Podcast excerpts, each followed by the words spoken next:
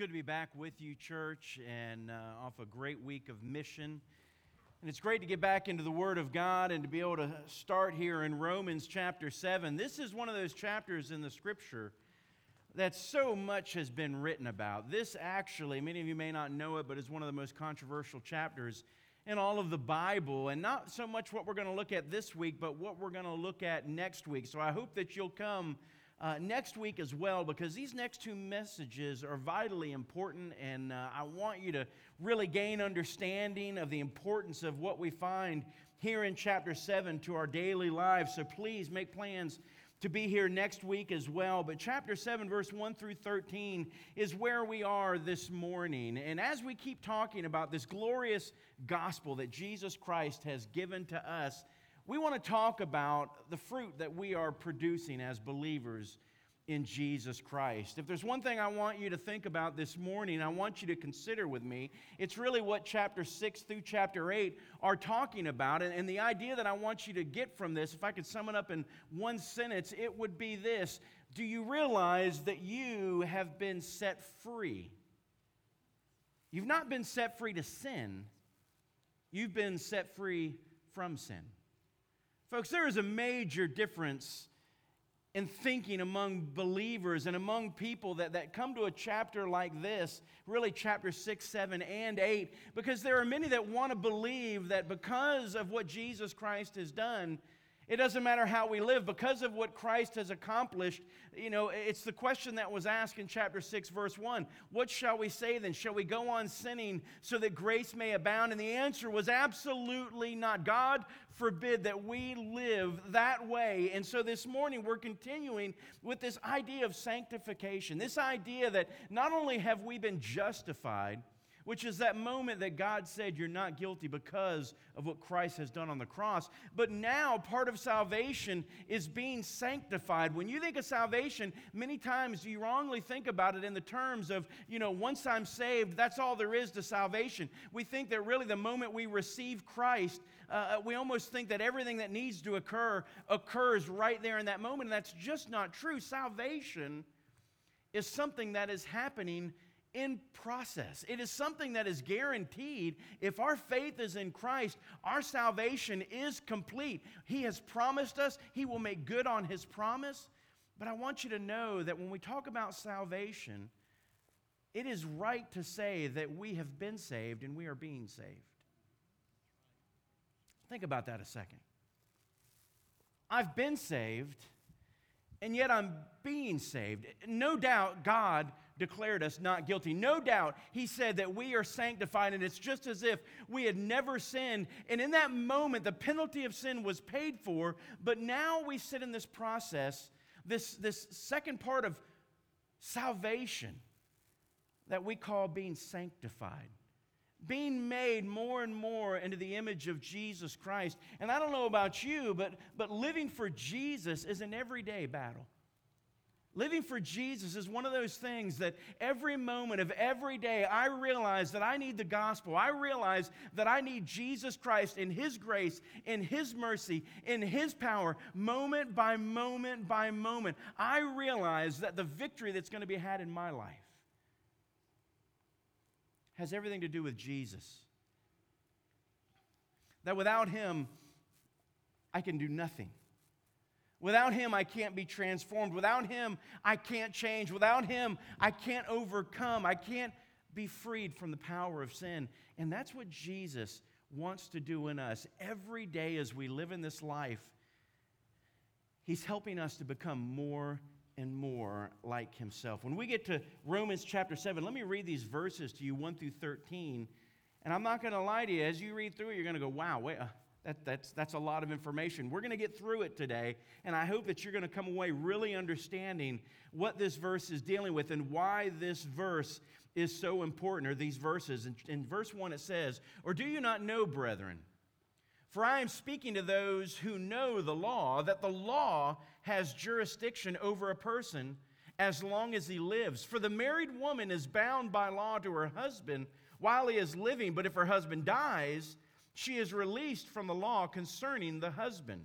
So then, if while her husband is living, she is joined to another man, she shall be called an adulteress. But if her husband dies, she's free from the law, so that she is not an adulteress, though she is joined to another man. Therefore, my brethren, you also were made to die to the law through the body of Christ, so that you might be joined to another, to him who was raised from the dead, in order that we might bear fruit for God.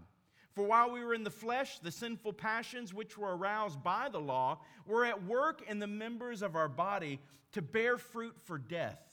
But now we've been released from the law, having died to that which we were bound, so that we serve in newness of the Spirit and not in the oldness of the letter. What shall we say then? Is the law sin? May it never be. On the contrary, I would not have come to know sin except through the law. For I would not have known about coveting if the law had not said, You shall not covet. But sin, taking opportunity through the commandment, produced in me coveting of every kind. For apart from the law, sin is dead. I was once alive apart from the law, but when the commandment came, sin became alive and I died. And this commandment, which was to result in life, proved to result in death for me. For sin, taking an opportunity through the commandment, deceived me and through it killed me. So then the law is holy, and the commandment is holy, and righteous, and good. Therefore, did not that which is good become a cause of death for me? May it never be. Rather, it was sin in order that it might be shown to be sin by affecting my death through that which is good, so that through the commandment sin would become utterly sinful. All right, shake that off a little bit. I'm going to help you walk through this and work through this. That's a lot. But I want you to understand how important this is this morning. This text has the potential and the power, like all of the scripture, to challenge and to change your thinking and to change your life. And I want to begin with, with just a quick reminder. My first point is really a reminder for us that as we walk through, especially this, this important section of scripture, we have to remember that it is our greatest role to receive and embrace the gospel of Jesus Christ. You need the gospel today like you've needed it before you were saved. You need the gospel today. You need grace today. You need power today. You need to walk in the Spirit today as much as you've ever needed it before in your life. When we talk about the gospel of Jesus Christ, every day this is what must happen in the life of a believer. We must grow in our understanding of it. You look at a verse like this and you say, wow, that's hard to understand. Folks, you need to understand it eh, the scripture isn't always either. The scripture takes study, the scripture takes prayer, the scripture takes you getting in a place where it's quiet, where you can let God speak to you and open up your eyes to the truth. While this text on its surface looks confusing, I assure you, if you slow down and read it and ingest it and ask God to give you understanding, there is much truth that will transform your life. Our role as believers is to grow in our understanding of the gospel, but we also must grow in our appreciation of it. The more you read the good news of Jesus Christ, the more you take in and ingest this word, the more theology captures your mind and your heart. Let me tell you what's going to happen. You are going to grow in your appreciation of what it is that Jesus Christ did for you. Because the closer you get to Him, the more you understand the gospel, let me tell you what's going to happen. Your life is going to be transformed. The more you come in contact with the truth of the gospel of Jesus Christ, and the more you ingest it, let me tell you what's going to happen. Transformation is going to happen. Life change, not just in your relationship with God, but your relationship with everyone around you. Everything changes when you're confronted with the gospel. And I want to remind you, it wasn't just for that day 20 years ago when some of you received Christ.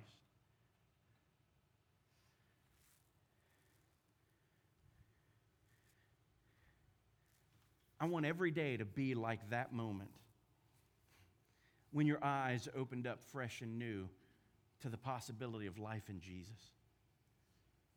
Because that is what will lead us to worship. That is what will lead us to praise. That is what will make us appreciate more than anything else this gift that has, has been given to us from Jesus. A gift we didn't earn, a gift we didn't deserve, a gift that literally He gave to us in spite of ourselves when we see exactly what Christ has done for us.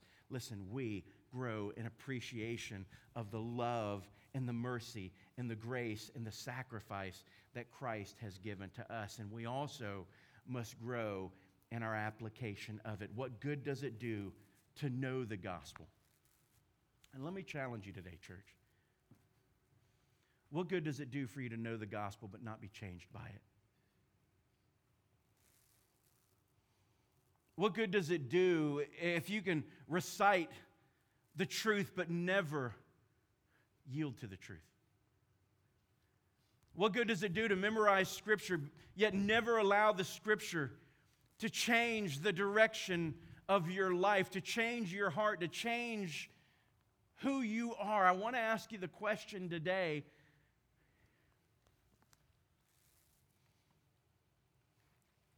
Is life change occurring right now in your life because of the gospel of Jesus Christ? Can you honestly say that you are a hearer of the word? That when you receive that good word from Jesus, that good news from Jesus, that salvation is possible, not just that one day you won't die and go to hell, but literally today you can begin living life that literally those things that have been taking you away from your walk with Jesus, they can be restored through the power of the gospel. Through faith, you can live a life that honors and pleases God.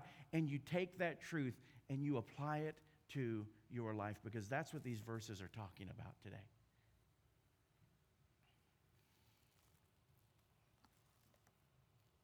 Receive and embrace the gospel, growing in our understanding, our appreciation, and our application of the gospel. And when we get into these verses today, what I want you to see is that as we get into verse 1, it says, Or do you not know, brethren? For I am speaking to those who know the law, that the law has jurisdiction over a person as long as he lives. He's going to go into an illustration here about a married woman. And he basically says that to a person who is alive, he lives under the law. But once a man dies, he's no longer under the law. And he gives the illustration of marriage. He says, while a couple is alive, if both are living, they've made a covenant, they've made a promise together, the law applies to them. We all know that the law of God says that marriage is to be between one man and one woman for one lifetime. And he says that nothing changes that law. Not our feelings, not culture. And he says that every day we live under that law, and the only way for someone to get out from under that law is to die. As long as we're alive, we're under the law, but if we die, we're no longer under it. It makes sense that the woman, if her husband was alive, chose to be with another man, then she would be an adulteress. However, if her husband died, no longer are they under that law of marriage because one of them has died and now she is allowed to remarry. It's a very simple illustration concerning the law. And what I want you to see this morning is that he says that the law for us We've died in Christ.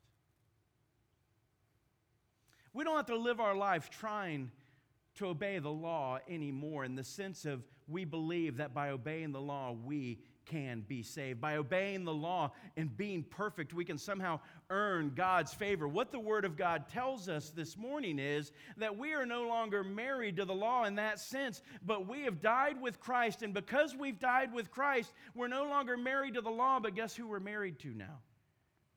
To Jesus. Our unity and what we're unified with and what we are united to is no longer the law. We're not bound by that law any longer. That is not the way any of us will ever be saved. And he says that we are free from the law because we are now unified with Jesus Christ.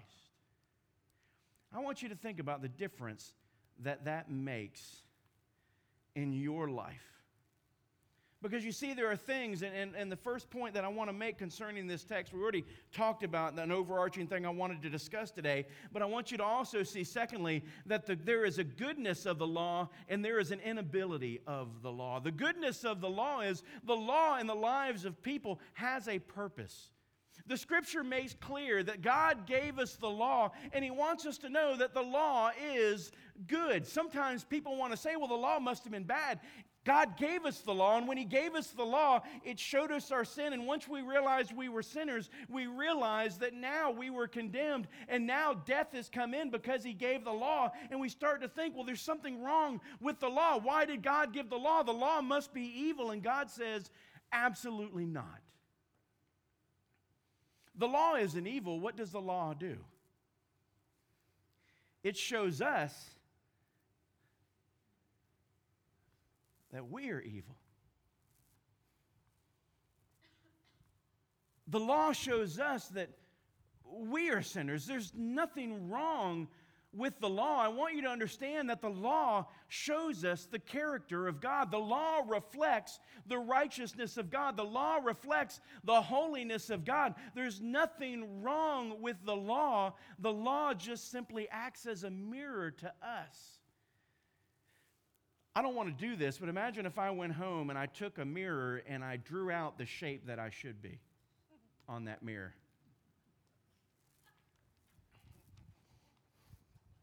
Could you imagine that? That every day you got to go and you got to step up to that mirror, and every day when I step up to that mirror, I see where I'm outside the lines. Let me ask you a question. Is it the mirror's fat, reason? Is, the, is it the mirror's fault that I'm fat? I mean, can I blame the mirror? Can I say that those lines are evil? I mean, I want to say that. But the problem isn't the lines on the mirror, the problem is the flab on my sides.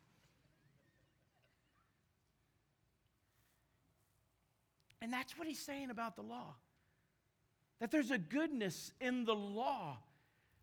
And he says, he uses this illustration about this woman who, and, and, he begins by simply saying, I want you to understand. I mean, the point of really 7 1 through 3 is to reflect in us that we're no longer bound by the law because the law never could save us. We need something other than the law to be saved, and that something is a someone, and his name is Jesus.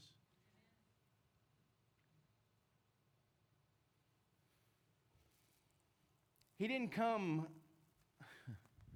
to get rid of the law, what did it say that he came to do? He came to fulfill the law. And the law says that the wage of sin is death. The law, as we look into it and we look into that mirror, we recognize just how utterly sinful we are. And the Bible says that those who commit sin, the wage of sin is death. And Jesus loved us so much that while he could have given us death and he could have righteously judged us and allowed us to be condemned and sentenced to eternity apart from him, he loved us so much he didn't do that. Instead, he came and he fulfilled the law and he died on a cross and paid the price for the sins that we committed. He died in our place. And now the question becomes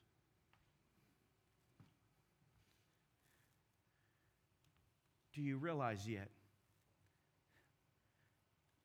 that you were crucified with Christ and that you died with Him? And when you died with Him and you united yourself to Him,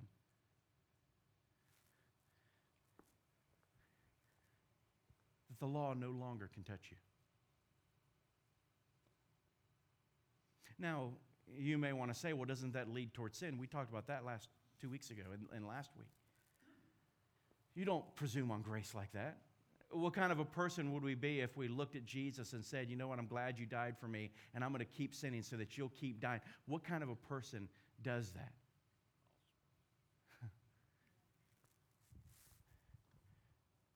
Do you see how it's meant to motivate and change our heart and challenge us to live a life of gratitude, a life of thankfulness, a life that if we've been set free, why would we run back to the cage that He just set us free from? He says, you know what? You're no longer bound by that law. Instead, you are now united to me.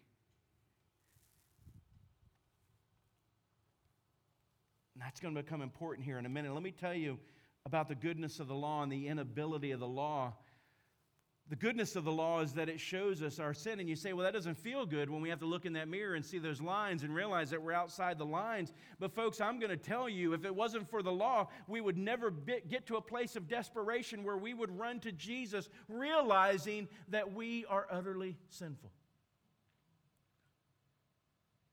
The law has its purpose. The law has its place. It reveals the sinfulness of our sin. It reveals just how depraved we are.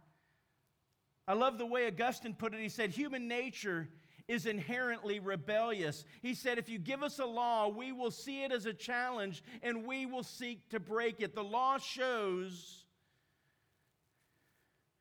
just how sinful we are. I found it interesting. I, I read a story years ago about a hotel in Galveston, Texas. If you want to know what the law does for us, it, simply shows us how utterly sinful we are. Literally, they caught a man one day fishing. The hotel sat right on a river, literally, where, where I mean, it was just right on the edge. If you've ever been to some of those downtown places, you see where they build the rivers, I mean, the, the hotels that close to the river. They said one day they caught a man fishing outside his hotel window directly into the river. It could have been me. If I had thought about it, I would have. But you know it was crazy? They'd never really had an issue like that before, and they thought, my goodness, have people been doing this all along? And so they put things in every room that simply said, please do not fish from your balcony. Once they put a law in place, guess what suddenly happened? They said that it quadrupled the number of people that suddenly decided that they now have to fish outside their window, and the only way they could get it to stop, guess what they had to do? They had to take the signs down because wherever there's a law, guess what people want to do? Yes. Because there's something inside us that says, I want what you tell me I can't have.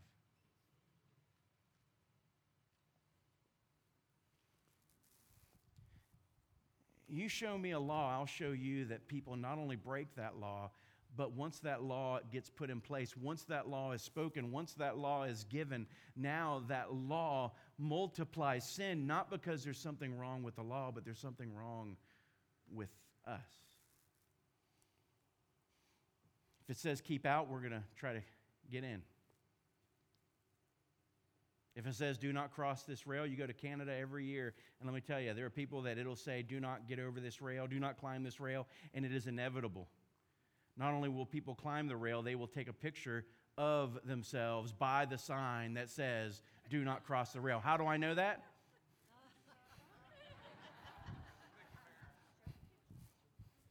I do have a picture. I, should have shown it. I didn't think about putting it up there, but I could have. Because that's how we are. It shows us our sin, but it also condemns us of our sin. It's like that mirror that shows us what we should be and allows us to compare that to what actually is. But the problem is not the law, the problem is the reaction to the law. The law simply reveals our proclivity to sin. And we cannot blame the law because I want you to think about it. When you blame the law for your sin, I want you to know that you're basically blaming something that is just simply stating to you what the will of God is. That's all that the law is, is a statement on what God's plan is, what God's purposes are, what God's will is for you and for me. And we can't call God's will evil, can we? We can't blame God for simply showing in us what is wrong with us. The problem isn't the law, it is our sinful nature. And also, I want you to know, thirdly, that it can't acquit us of our sin. It shows us our sin, it condemns us of our sin, but let me tell you one thing the law can never do it cannot save you from your sin. I want you to think about it for a moment. All the law can do, all the law can do, all the law can do is condemn you. Because every day you measure yourself against it, what is it saying? Guilty. Guilty. Guilty. That's all the law does. Aren't you glad that you're dead to the law? And that you're united in Christ? And that we can hear the words from Jesus, not guilty? you see why we need the gospel spoken into our own hearts over and over and over? Because I'm going to tell you what, there are many of us that we still want to live under the law, and we live under the guilt and the shame of sin so much that we never hear Jesus say to us, not guilty, and let it soothe our soul and overwhelm our soul and get us back to the place where we say, That's right, I'm not guilty. That's right, I'm not stuck in my sin. That's right, I'm not a slave anymore to the sin that keeps wanting to yell at me and scream at me and tell me how much I need Jesus. I'm comfortable in the fact now that I know how desperately I need Him, and I'm going to run to Him.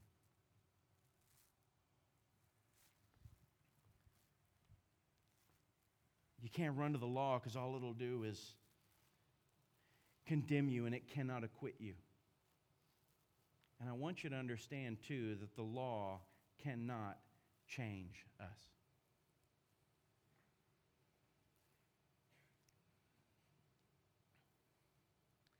That's a problem with people that live in legalism. Legalism is one of the most horrible lies that the devil has ever given to us.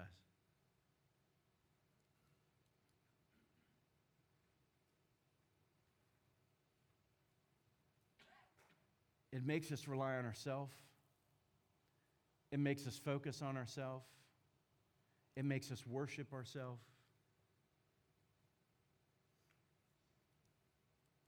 The problem with legalism is that legalism leads us down a path of failure. It leads us to just more sin and to more death. I want you to think about it. Think about what happened in the law in the Old Testament where Jesus gave them some commandments, but they kept adding to the commandments and they kept adding to the commandments. Why did they keep having to add to the commandments? Because they couldn't keep the first ones that God gave them. And in order to try to be law abiding citizens and in order to try to be good enough to go into the presence of God, they made more rules and they made more rules and they made more rules. And all the rules they were making were meant to do was to hide the fact that the original laws said you are completely guilty and utterly helpless without Jesus.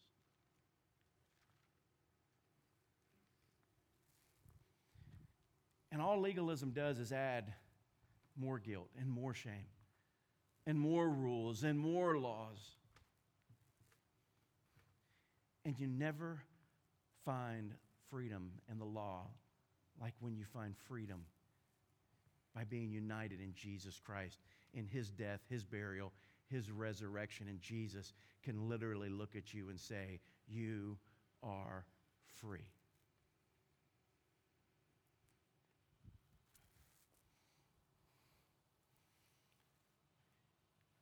Because the goodness of the law is that it shows us our sin and how much we need Jesus, but the inability of the law, it condemns us. It cannot acquit us. It cannot change us. The law can't do those things.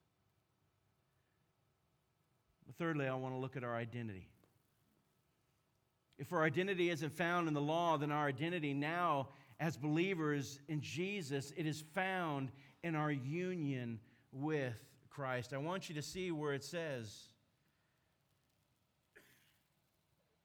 beginning there in verse 4, it says, Therefore, my brethren, you also were made to die to the law through the body of Christ so that you might be joined to another. So now you're dead to the law, but now you're alive to God and you're joined in, uni- in unity to Him. And it says, To Him who was raised from the dead, in order that we might bear fruit for God. For while we were in the flesh, the sinful passions which were aroused by the law were at work in the members of our body to bear fruit for death. He says that before we knew Christ, Paul here is talking about his life before Christ. This is a picture of who we were before we knew Jesus. He says all we could do was present our bodies in a way that we would ultimately bear the fruit of death.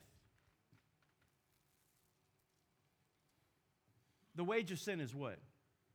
Death. And all the law says is that you are a sinner and makes you keenly aware that you are facing consequence and condemnation because of sin. And he says that you no longer have to live that way, allowing yourself to just continue in sin that is continuing you on a path towards death and destruction. He says instead, in verse 4, he says that you can be joined to another, to him, Jesus, who was raised from the dead in order that we might bear fruit for God. Folks, your identity is found in our union with Christ.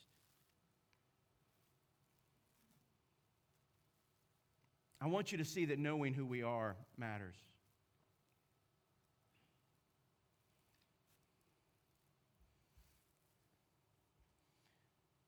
This is where the Bible comes in and gives us the wonderful promises. Because in Christ, you know what the Bible says about us? The Bible says that we now are not slaves to sin, but we're slaves to righteousness.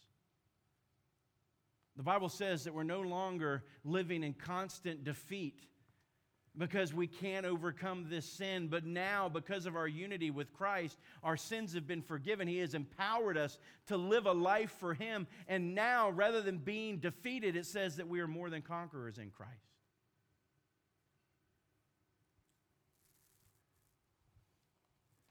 Over and over in this word, not only does it tell us beautifully and wonderfully and rightly who God is. Not only does it accurately tell us without Jesus who we are, but I praise God that He says when you come to grips with the gospel of Jesus Christ and you die to yourself and you follow Jesus and you seek his forgiveness and you repent of your sins and you follow him, he tells you what you can be in him. And, folks, let me ask you the question Have you really come to grips with who you are in Jesus? Are you going to keep clinging to sin when Jesus says you can let go of it? Are you going to keep settling for sins that Jesus says you are free from? Or are you going to agree with him that, you know what, I am free?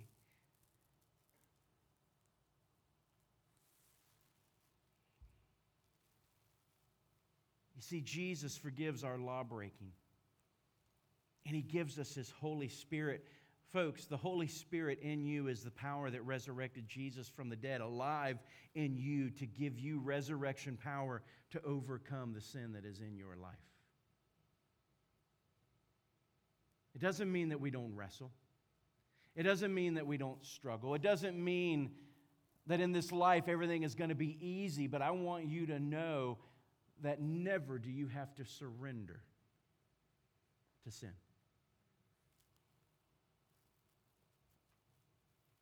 He imparts a new desire and a new ability so that our greatest pleasure becomes bringing pleasure to God. You see, ultimately, that's who we become in Jesus Christ. If you want to know how do we overcome, how do we live victorious, it is because Jesus gives in us a new desire, and not just a new desire, but a new ability. Understand that. Not just the want to, but He gives you what you need to be able to a new desire and a new ability to recognize and to realize that the greatest pleasure that could ever come in our life is the pleasure that comes from pleasing Him. You see, many of you don't realize it. That is, There is so much truth in that statement. Because you're looking for 10 ways to stop doing this, 10 ways to stop doing that. You want self help.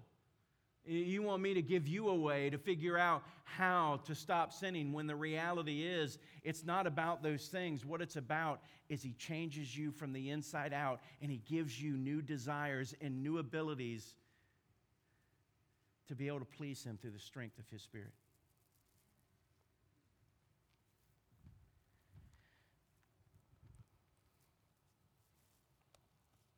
But you also have to realize it's knowing whose we are. Knowing who we are matters, but knowing whose we are matters just as much. Christ's death has secured our release from the law and our remarriage to Him. Let those words sink in a second. When Jesus Christ died for us, and was buried and rose again, what happened when he died was that his death secured our release from the law. Remember the illustration in the beginning? His death became our release from the law, and now we are remarried to him. Do you know whose you are? You're not the world's. You're not anybody's but His.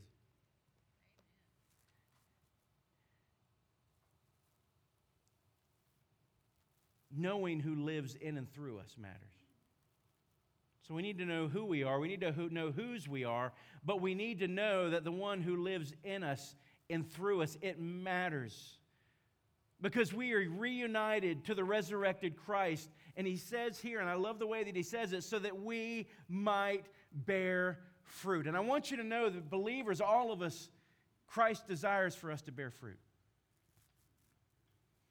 That's the whole point of the salvation that he's given to us. Is that while we used to only be able to produce bad fruit, fruit that, that led us towards death and destruction, he now says that we don't have to bear fruit that leads to death. Now he says we can bear fruit for God.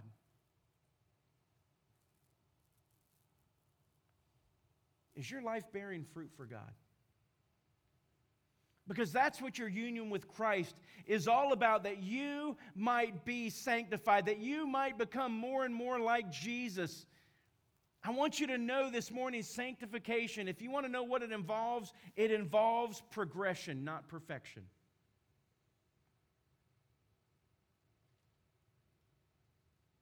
It's about maturity, isn't it? It's about becoming all that God intended for you to believe. And in the beginning, we were on milk, but it says eventually we get to the point where we can eat meat, right? He, he wants us to understand and He wants us to know that absolutely beyond a shadow of a doubt, who we were 10 years ago ought not look like who we are now. Why? Because there's growth, because there's maturity. It isn't that when we get saved, suddenly we enter into some sinless perfection. Nowhere in the Bible does it state that. Nowhere in the Bible do we see that. But what we do see is it's not about per, uh, perfection, but it's about progression. A new direction.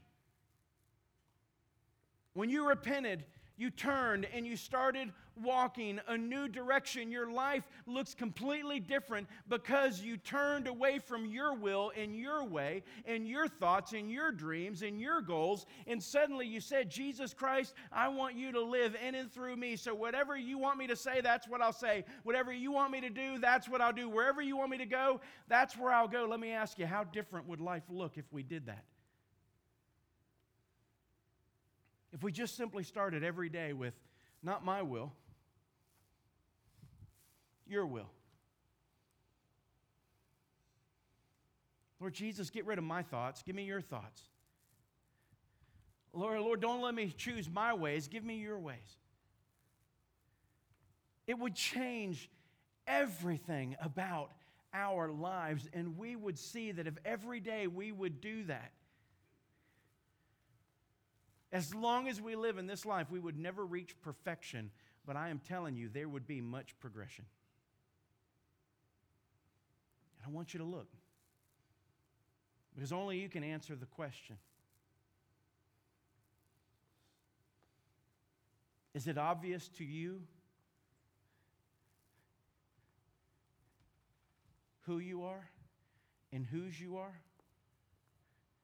And that the one who you are supposedly united to, that he's doing something in you and through you? So that there's no question, no debate, that as you look back in your life, you can say, I may not be the man that I want to be, but I'm certainly not the man that I was. And that you can see the progression, the journey, the maturity that comes with believers who are seeking the pleasure of God and not the pleasure of themselves.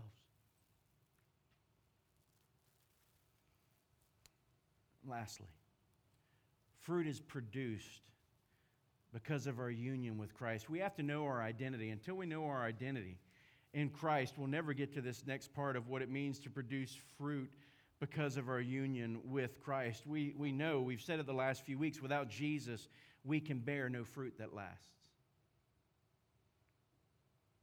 If you want a life that honors and pleases God, the fruitfulness of that life will only come through the power of the Spirit of God. Remember, again, it's what Clint preached.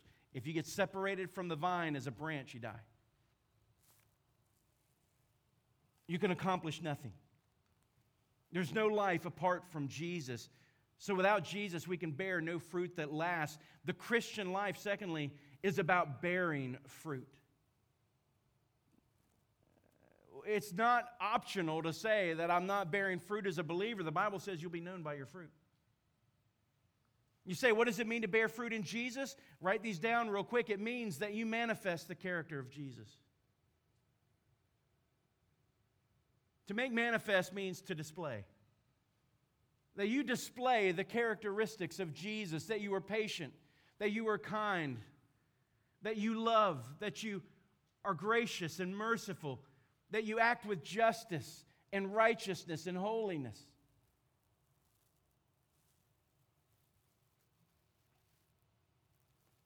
But it's not just manifesting the character of Jesus, it's producing the sacrifice of praise. I believe that part of the fruit that Jesus wants of our lives is our lives become worship to Him.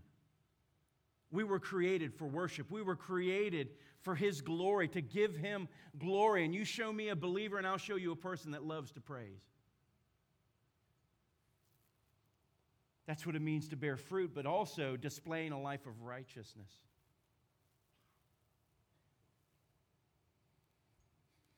Our lives should be defined by righteousness. Now, again, I didn't say perfection, but righteousness. Our desires to do what's right, what's good, what's holy. Our lives should look different from the world.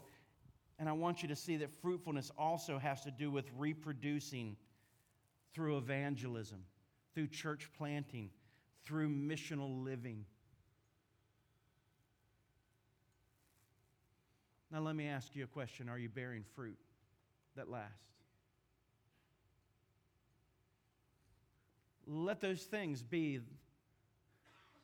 the measuring stick.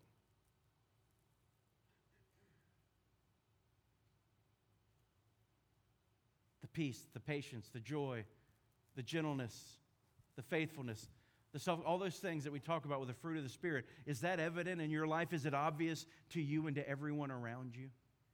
Do you live a life of righteousness?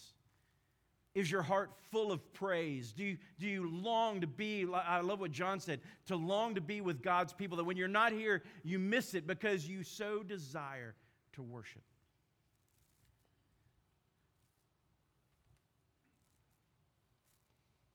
And do you even care about the people outside these walls?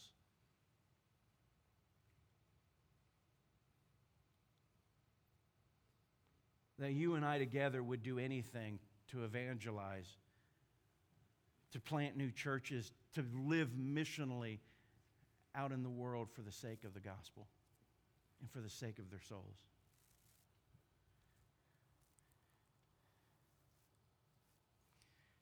You see, here is the reality, and I close with this. When we talk about fruit being produced because of our union with Christ, I want you to know that one way or another we will all bear fruit, but the question is what kind?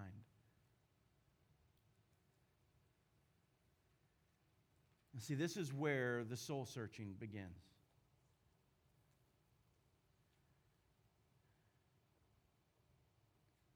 This is where you got to take the mirror and you got to draw the lines. And you got to be willing to stand in front of that mirror and let God evaluate you.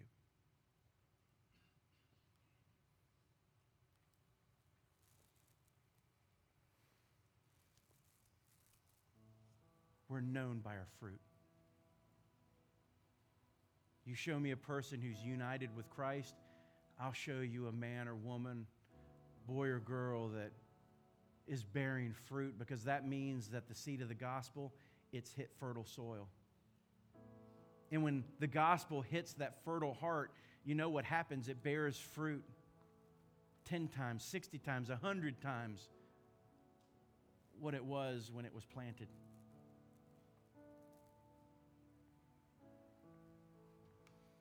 The Bible says very plainly right here, Jesus put it this way. He said, A bad tree can only produce bad fruit, and a good tree can only produce good fruit. What fruit are you bearing? Because we're all bearing fruit of some type. He also said here, this is the way that the Apostle Paul would put it he said, Some of you were still living under the law, condemned in your sin, and the only fruit that you can produce is a fruit of death.